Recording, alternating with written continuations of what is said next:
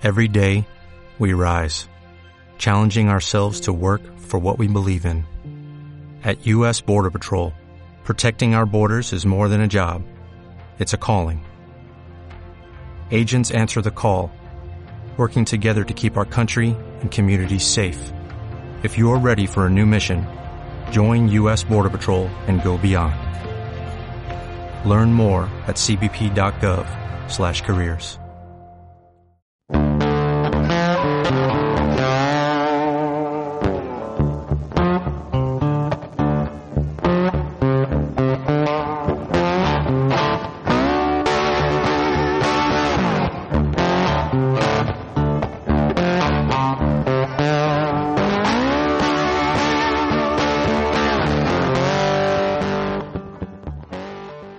Hola amigos, amigas, bienvenidos una vez más al Cinemascope de Negra Inmortal. Hoy aquí con Roger Rivas, Noelia da Silva, Paco Atero y quien nos habla al micrófono, David Esquius. Vamos a por ello.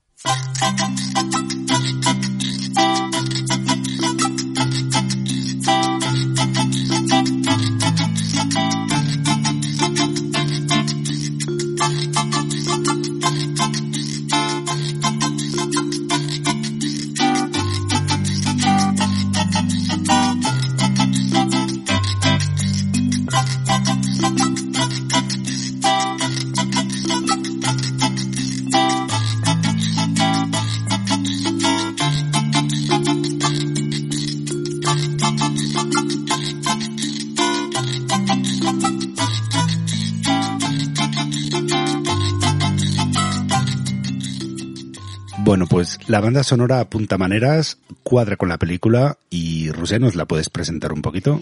Sí, el título, como ya hemos dicho, es Delicatessen, es del año 1991, dura 95 minutos, viene de Francia, de nuestro amigo Jean-Pierre eh, Jonet, que quien eh, no lo conozca le sonará más por Amélie, que es una gran película y que yo recomiendo muchísimo porque es mi película favorita.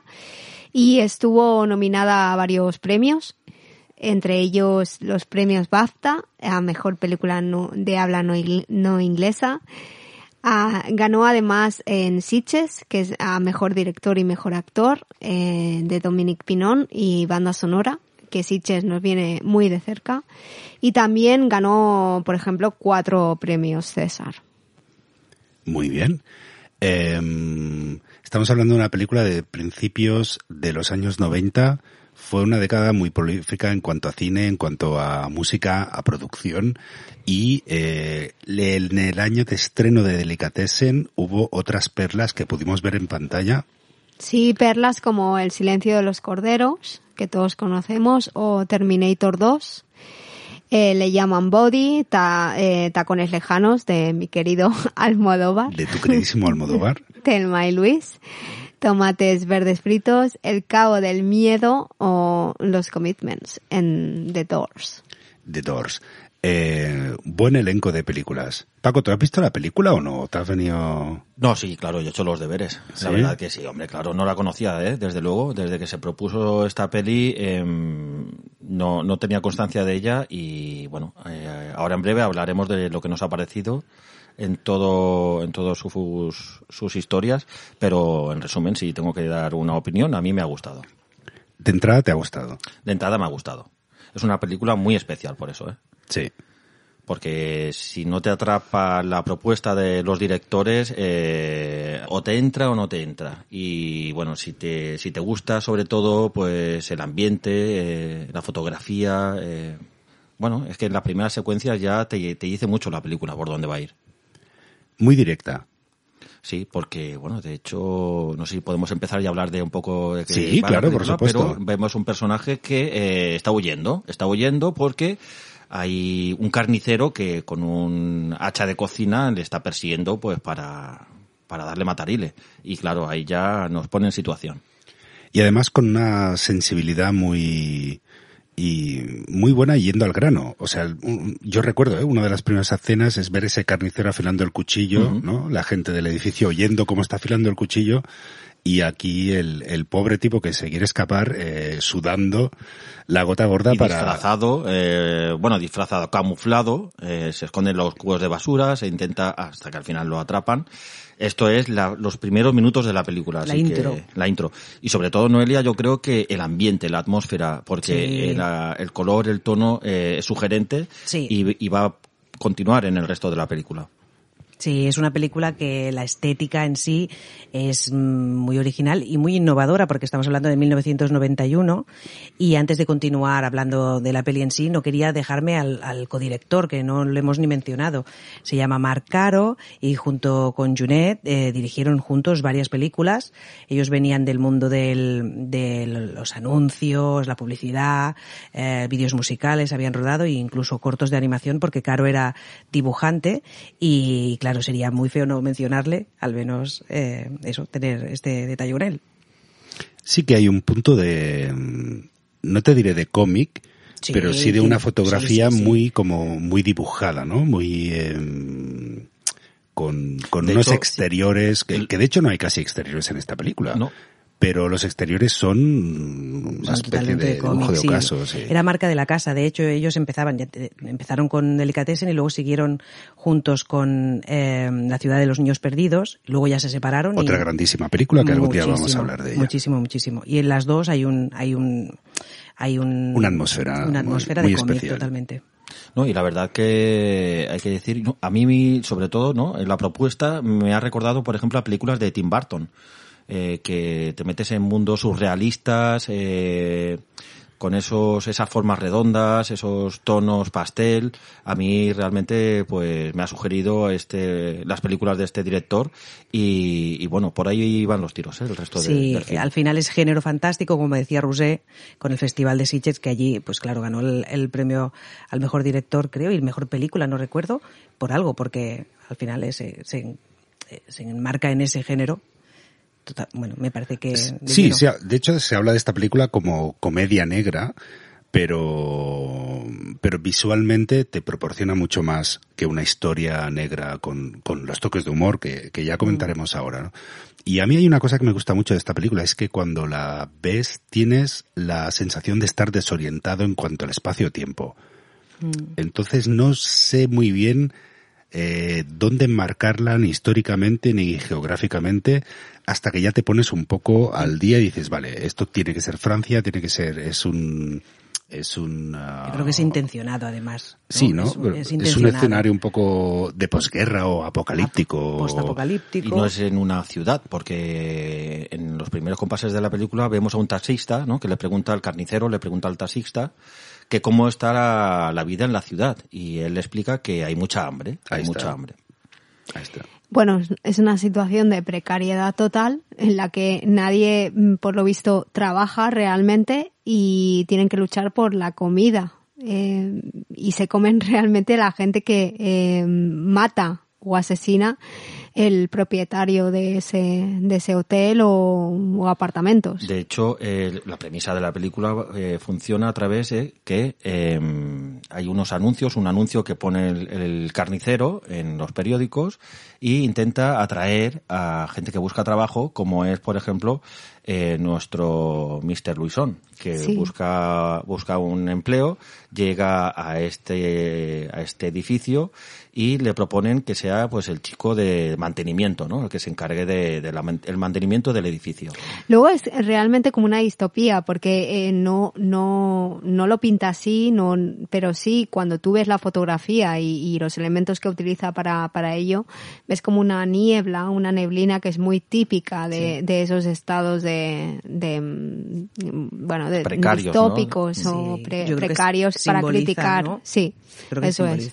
Sí, aunque no utiliza para nada esto como un efecto, como un- una forma de persuadir, ni para nada. Te, te presenta la historia de entrada. Esto es un edificio, no hay carne, no hay comida, se pasa hambre y aquí va de esto. Hay uno que no se ha escapado y ahora llega otro, ¿no? A través de un anuncio. Sí, y de hecho la comunidad de este edificio eh, lo tiene asumido. Todos saben lo que pasa y no hay nada oculto. Entonces saben que persona que entre en ese edificio eh, es para el alimento de, de todos ellos.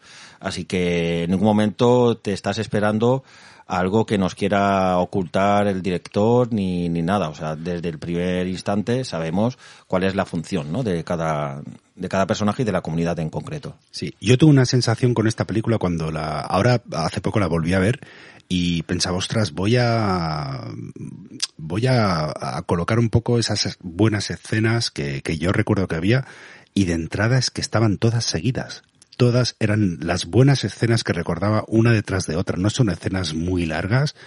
Eh, y bueno, la verdad es que un disfrute. Vamos a oír, si os parece, algunos, algunos segundos. Mejor calidad. Eh, carnicero, creo que un cliente está llegando. Gracias. Bien, ¿a quién le toca? Acompáñeme. Entonces, ¿cuál es el trabajo exactamente? Uh, mantenimiento del inmueble, trabajos diversos. Uh, le pagaré con comida y alojamiento con vistas al sur. ¿Como en el anuncio? Oh, sí. Igual que el anuncio. Oh.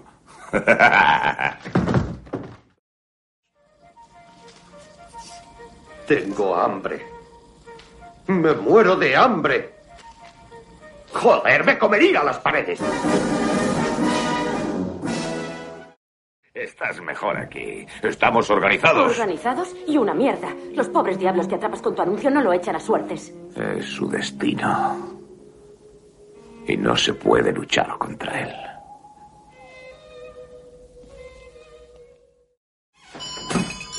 Bien, siguiente. Eh, antes de empezar o continuar eh, destripando un poco la película, hay que hablar de los personajes, porque no son muchos, no son en cantidad, pero son muy peculiares y todos eh, tienen un papel ya no secundario, sino casi primario cada, cada uno de ellos, porque a mí me recuerda a la, a la calle 13 Rue de Percebe. Sí, sí a mí también. nos encontramos a, por ejemplo, bueno, hay que hablar del carnicero, del Le Boucher, que, que es, bueno, uno de los grandes protagonistas de, de esta historia. y luego tiene una hija que se llama Julie Clapet, eh, que es también juega un papel muy importante. ¿Por qué? Porque eh, se pone siempre muy cerca de otro de los grandes protagonistas, eh, que es Dominique Pignon, en el papel de Louison. Actor desconocido, pero que recordaréis por otras películas como Mortadelo, de los hermanos Fesser. Sí, sí, cierto. La verdad que sí. y en este papel eh, lo borda. Eh, a mí me ha encantado porque, bueno, eh, tiene un pasado reciente, en, se dedica a la función del circo, es payaso y, eh, y nos lo va dejando gota a gota durante la película, pues eh, este pasaje, este pasado. Em, lo podemos ver en su vestuario cuando saca pues un gorro de, de una función de teatro, eh, de circo, perdón, y cuando recuerda también a un chimpancé que era su compañero en estas en estas historias. Hay que hablar también, pues, bueno, como decíamos antes, de la gran, gran reparto que tiene de personajes, eh, de, por ejemplo, de Mademoiselle Plusy, que... Qué bien se te da el francés, Paco. Mm, bueno, sí, es que yo estudié francés, entonces algo se me quedó por el camino. ¿Pero ibas a clase o...? No, que va, yo es que he corrido mucho por ah, Francia. vale, vale, ya, ya me acuerdo. Eh, y algo se queda, la supervivencia, la ley de la supervivencia.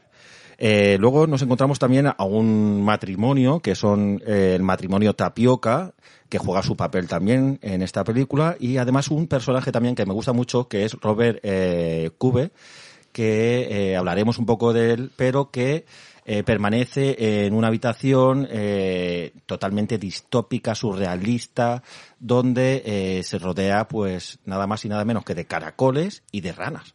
O sapos. Sapos, sí. Pero no es que se rodee de caracoles y es que tiene el piso lleno de agua que esta agua se filtra por por, eh, por, por, el edificio y los vecinos reciben y tal. Y yo pensaba, yo al principio pensaba eh, que, que, ahí había una especie de distopía de simbología con algo, pero es que luego cuando le apetece se pone a comerse los caracoles y, y, no pasa nada. Y no pasa es como nada. que tiene su propio... Mm. Es que ¿eh? de eso vive, de eso vive, vive de su propia fauna que tiene ahí montada, no vive de nada más, no sale a la calle. Yo me preguntaba qué sentido tiene este personaje en la película. El sentido que tiene, yo creo, desde mi punto de vista, es eh, la avaricia, es el recolectar todo para sí mismo y no dejar que los demás eh, tengan acceso a eso. ¿Tú te meterías allá a comer caracoles? Sí, si tuviera, si tuviera esa situación de no, no poder eh, comer nada más, pues sí. Vemos una montaña de, de, de cáscaras de caracoles, ¿no? De caparazones de caracol, eh, que ya de cuando se va comiendo los va acumulando allí en una montaña que tiene en su, en esa habitación donde, donde vive. Sí, yo creo que se le ha ido ya a la cabeza a ese hombre en ese escenario que decíamos tan atípico en el que, claro, representa que no hay ni animales, ni hay nada que, que, puedan echarse a la boca. Entonces cada uno sobrevive a su manera. Y entonces entre todos los personajes hacen un conjunto de personas eh, que todas tienen sus rarezas, porque son todos raros. Y además hay un momento que confluyen al principio de la película, que es cuando el carnicero con su amante tiene un acto sexual, tiene sí. un colchón o un somier con muelles que no para de chillar, y a través de este ritmo, ¿no? de estos sonidos, todo el edificio se pone en, en concordancia y uno una sacude Esa la alfombra, la... la otra sí, toca sí, el violonchelo, sí, el otro, bueno, siempre pues te crea un momento eh, que me, a mí me encantó. Es la mejor escena de la película, seguramente. Bueno, no sé si es la mejor escena, bueno, pero sí, sí, que es, sí que es una escena memorable de, de esta película. Además, eh, sí que se, se perpetúa durante el film el retrato de esta comunidad que está como atrapada en, en, sí misma y en la situación donde unos se oyen a los otros, todos tienen que coincidir, tienen amenazas comunes, no solamente el hambre, sino que el personaje del carnicero supone una amenaza para los propios habitantes del edificio. Uh -huh. Que además es el casero. Yo entiendo que ese que es el dueño del edificio, el que les alquila las habitaciones, el que les proporciona comida, el que, bueno, el líder, el líder de la comunidad. Al que hay que pagar también, porque mm. si adeudan a este a este personaje, pues le pasa factura, le puede pasar Corre factura. un riesgo importante. También sí. también es muy importante el sistema de, de tuberías, ¿no? Porque sí. entre durante, a través de estas tuberías eh, se comunican entre ellos, juegan un papel fundamental, ¿no? Hay una secuencia que, que es al final de la película que bueno, pues eh, hay los dos eh, protagonistas, Luisón y Julie, que eh, para evitar ser amenazados por por esta pues por este personaje no por, mm. por el carnicero y, y, su séquito tienen que inundar un espacio un, un, baño y lo hacen a través de estas tuberías. El, el, agua forma parte activa en esta película ya sea de esta manera como como hablábamos antes no cuando se cuela ese agua en los sótanos donde estaba eh, Robert Cooper Sí, señor. Ah, mucha agua en esta película y pa para ser un edificio en plan Rue, 13 Rue del Percebe. Sí. Dicen que el agua simboliza eh, las emociones. No sé si es verdad o no es verdad, pero no falta agua aquí.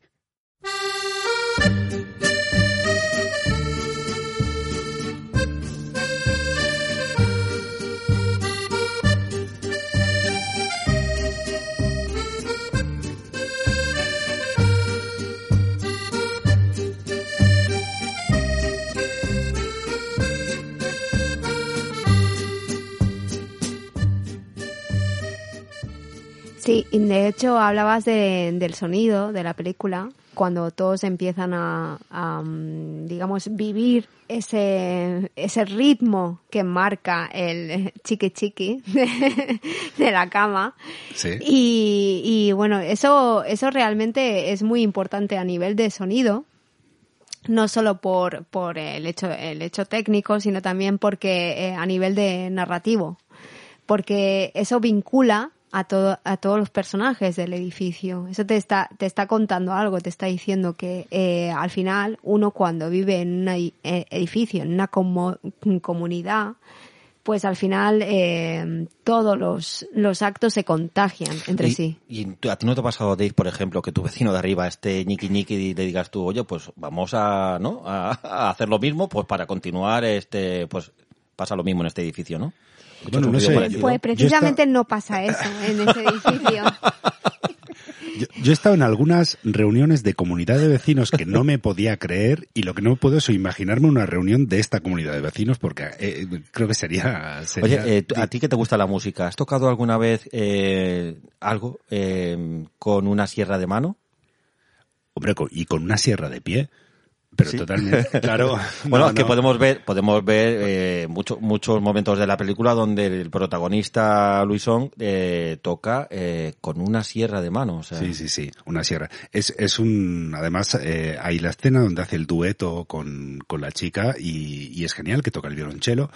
Y sí, es, es un instrumento que está olvidado, pero, pero se utiliza. De hecho, si, si, si nos estáis oyendo y queréis buscar en YouTube, seguramente encontraréis eh, vídeos eh, sobre. De hecho, es otro sonido. apunte más sobre el estado de precario que en el que viven aquí, que tienen que sacar, pues, ¿no? Ese ingenio de cualquier cosa, hasta de hacer música con, con un aparato que no tiene nada que ver. Ahí está. Bueno, y yo creo que es momento también de, de- de citar a, a la gente que se dedica a esto, que nunca se les cita, nunca se habla de ellos, que son los Foley, son la gente que está eh, haciendo los efectos sala, porque ellos son los que crean estos efectos de sonido. Esto no, los- no lo están haciendo los actores, lo están haciendo gente en un estudio preparado para ello.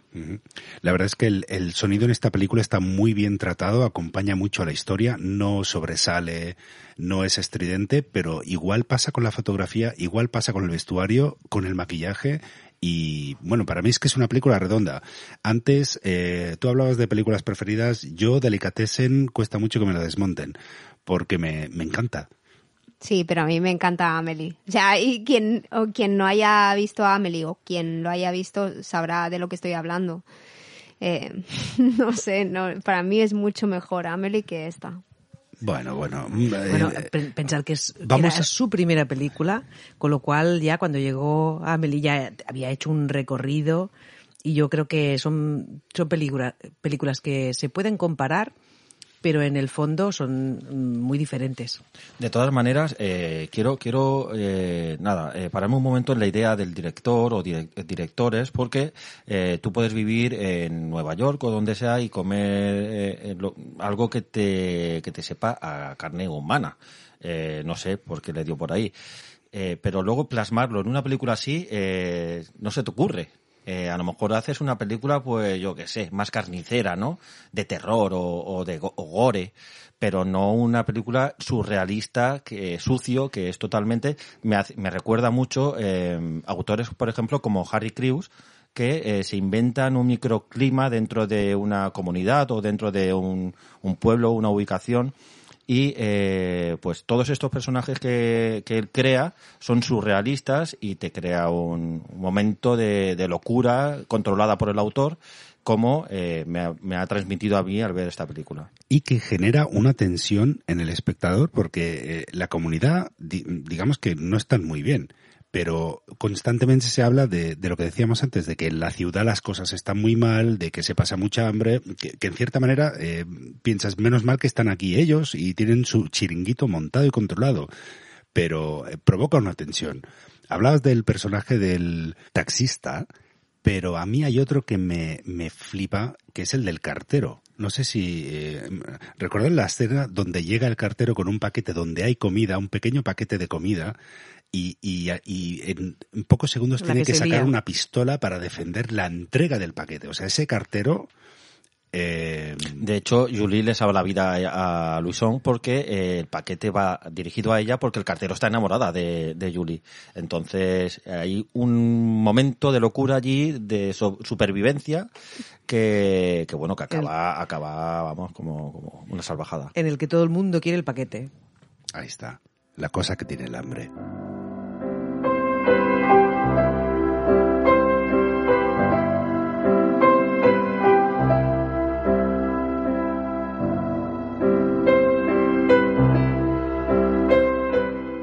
Bueno, y hay un aspecto muy importante de la película que es eh, también eh, los trogloditas, ¿no, Noelia? Sí, los trogloditas son un grupo revolucionario que viven por debajo eh, de, por las cloacas, ¿no? De bajo suelo, no sé cómo explicarlo, y, y son los que están en contra de lo que está pasando en la superficie. Un poco ellos se alimentan, en realidad son vegetarianos, se alimentan eh, sin Con carne, maíz. con maíz, Sí. que curiosamente es el dinero. Fijaros la, la, la, la contradicción que supone que la gente pasa hambre, pero en realidad lo pagan todo con legumbres.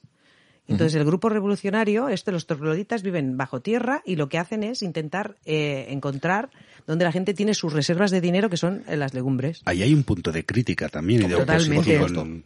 De hecho, yo creo que hacen la función de, o los visten como, como ratas, ¿no? O topos, quizá, ¿no? Eh, se nos presentan en la película cuando Juliet va a ir en busca de la ayuda de estos trogloditas porque eh, ve que Están la amenaza de la vida de Luisón corre peligro y intenta pues eso, ir a, ir a por ellos para buscar ayuda y ellos, eh, bueno, pues se lían, ¿no? A cambio de comida, de maíz, porque ella les promete que su padre eh, tiene, eh, Sa- creo que 30 50 sacos de 30 maíz 50 en- sacos de maíz. en la de tienda, maíz. sí, sí. Y, y van a por ello. Entonces ya, pues, eh, actúan en la película, ya aparecen. No, eh, digo yo que estamos hablando en todo momento de la crítica social y que se hace, que es eh, evidente, pero en ningún momento hemos citado la, la, la historia de amor que hay en esta película Ay, sí. tan cómica, que es de los dos protagonistas, de la hija de- del propietario del edificio y de, De y, Ulisón. y del otro, de, del que se llevó el premio. Eh, esa escena eh, tan peculiar y tan y tan cómica que, que hay en, en la película de, de cuando se bueno tienen una cita y ella se quita las gafas porque no quiere tener las gafas en ese momento para no parecer fea y no ve tres un burro por ejemplo Han quedado para tomar el té y Eh, entonces sí. ensaya cómo va a poder servirlo sin gafas. pues eso Sí. me parece maravilloso eso Sí, me es parece genial. una de las mejores eh, secuencias de la película Dentro del surrealismo hay un realismo que ella cuando le va a contar sus problemas de su familia se da la vuelta y él está durmiendo. Es que esto es realismo. claro en, en estos puntos veo un guiño a las películas eh, de Charles Chaplin Sí. y a ese tipo de humor tan tan tal, pero tan cariñoso a la vez. Y, y esta historia de amor, eh, digamos que es un poco la que salva, la que rompe la situación, ¿no? De, de esta. Sí, porque la, la película lo que narra es una, es una situación social em, tremenda, terrible, donde las personas eh, ni pueden crecer ni pueden desarrollarse eh, de manera mm, positiva, digna o en todos los sentidos. Pero de fondo hay esta historia de amor como contrapunto, que al final eh, la película, pues bueno, es muy típico esto de, de al menos, en presentar pues una historia terrible, pero que tiene ese punto poético y romántico muchas veces que, que salva un poco la, la historia, ¿no? Para, para dar algo de esperanza. Sin perder el punto cómico y del sentido Mm. del humor que, que va apareciendo en todo momento, ¿sí? En general suele ser al revés. La gente solo piensa en sí misma. Ah,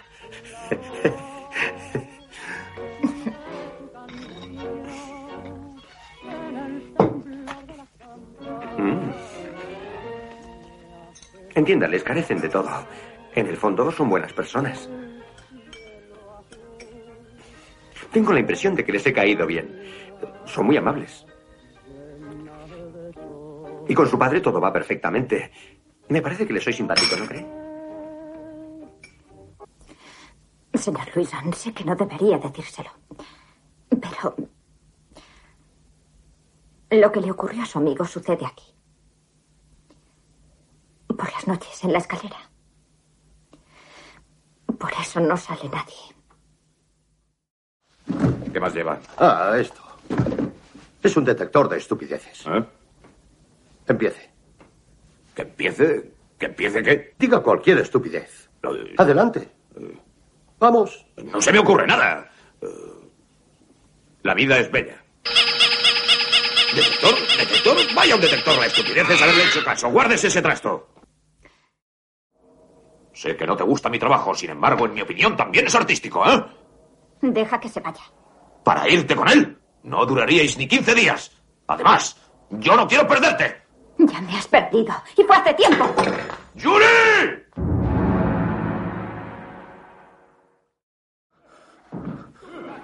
Yuri. Solo tenemos una salida. Bien, y vamos llegando a nuestro apartado Curiosidades de la película con Noelia da Silva.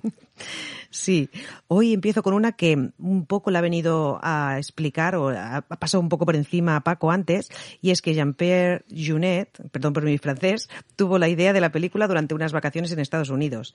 Porque claro, comparando la comida francesa con la norteamericana, pues le pareció que estaba malísima y dijo que sabía como si fuera carne humana.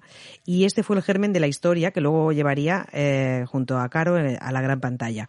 Además, esto hay que añadirle que Junet muchos años antes había vivido en un piso que estaba, que, bueno, que estaba encima de una carnicería. Y todos los días a las 7 de la mañana escuchaba el sonido de los cuchillos y los carniceros que se gritaban el uno al otro, corta, corta. Y su novia le solía decir bromeando que, que, estaba desmembrando a los vecinos y que su turno sería la próxima semana. Así que ese fue. Le dio la película. Ahí ya sí, se lo dio todo hecho. Le dijo, ¿ves? Ahora plásmalo. De... La idea ha sido mía. sí, sí, sí, sí.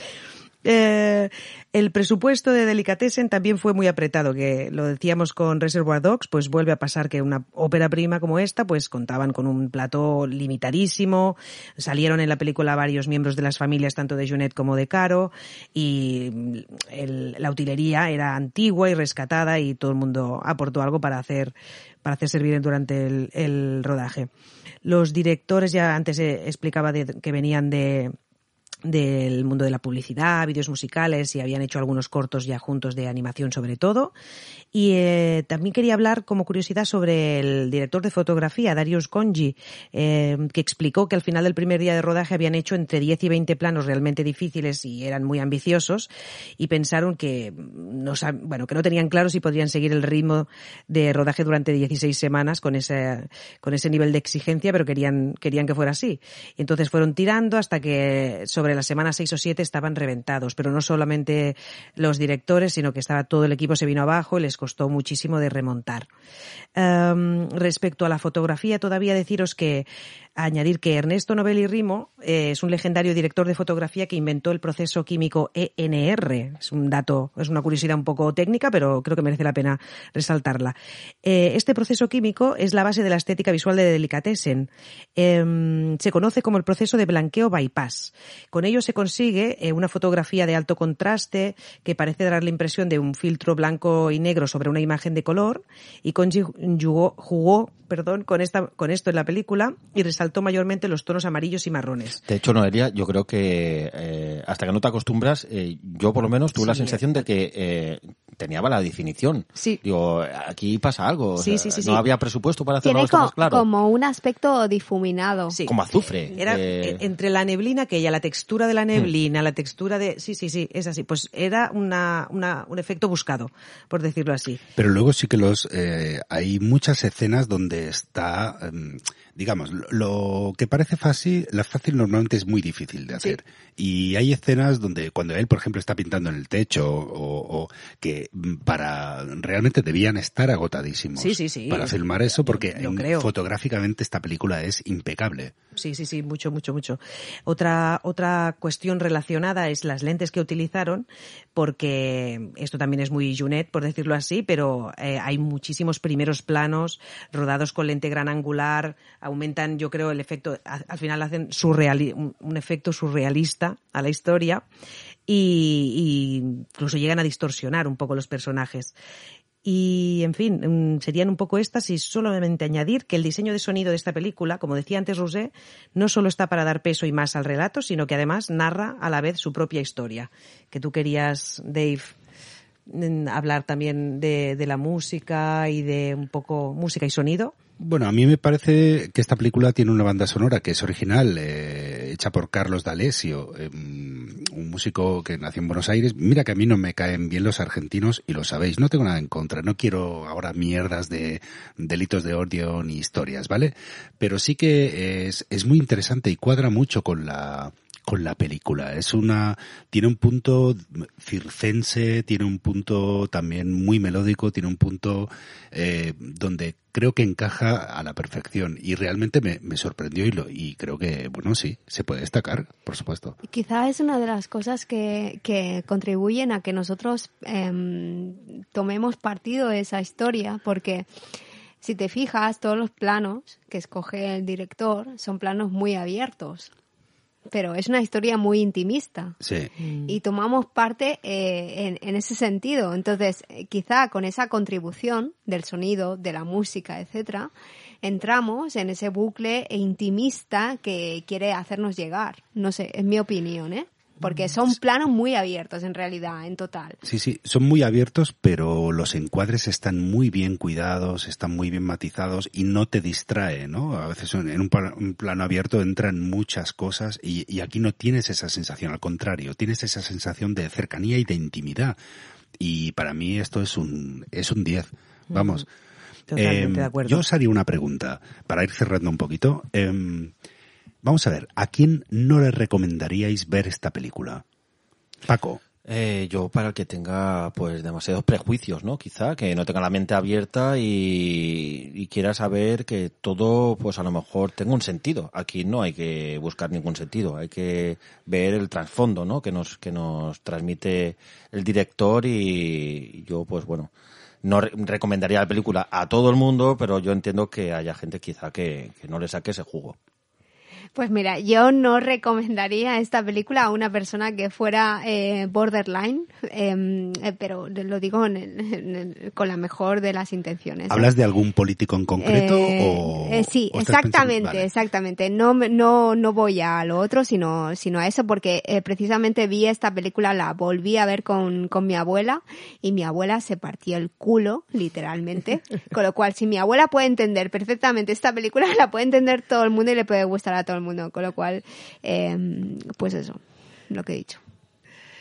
Bueno, yo también la recomendaría en general a todo el mundo, pero yo creo que puede que haya gente que no le guste eh, esta película, sobre todo pues a, las personas que le gustan la- las películas de acción o, o las películas con no sé si te decirlo. gusta Spider-Man, La Patrulla y Los demás, Avengers. sáltate todo. Si no, para todo lo demás, Delicatessen. ¿Sí? Sí. Muy bien. ¿Nos dejamos algo en el tintero? Sí, Dale. hay dos niños en la peli. Sí, Hay y sabes niños. que es muy curioso. Eh, la primera escena donde aparecen los dos niños están fumando. Uno de ellos está fumando. Y viene Luisón, le quita el cigarro y... Pero no le quita el cigarro de entrada. No. Es muy curioso. Yo pensaba, digo, ostras, esto hoy en día, ahora es como, claro, ahora pones un niño fumando una película y te cancelan la película, la carrera y todo, yo creo. Pero es curioso porque lo que hace es primero se los camela con un juego y luego cuando ya ha captado su atención se acerca y le quita el cigarro. Y es, eh, es buenísimo.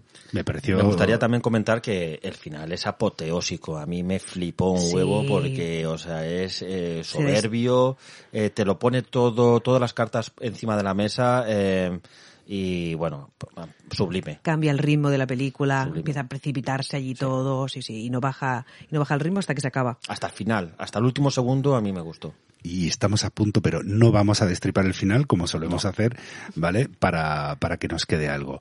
Sí, bueno, mm, despediros.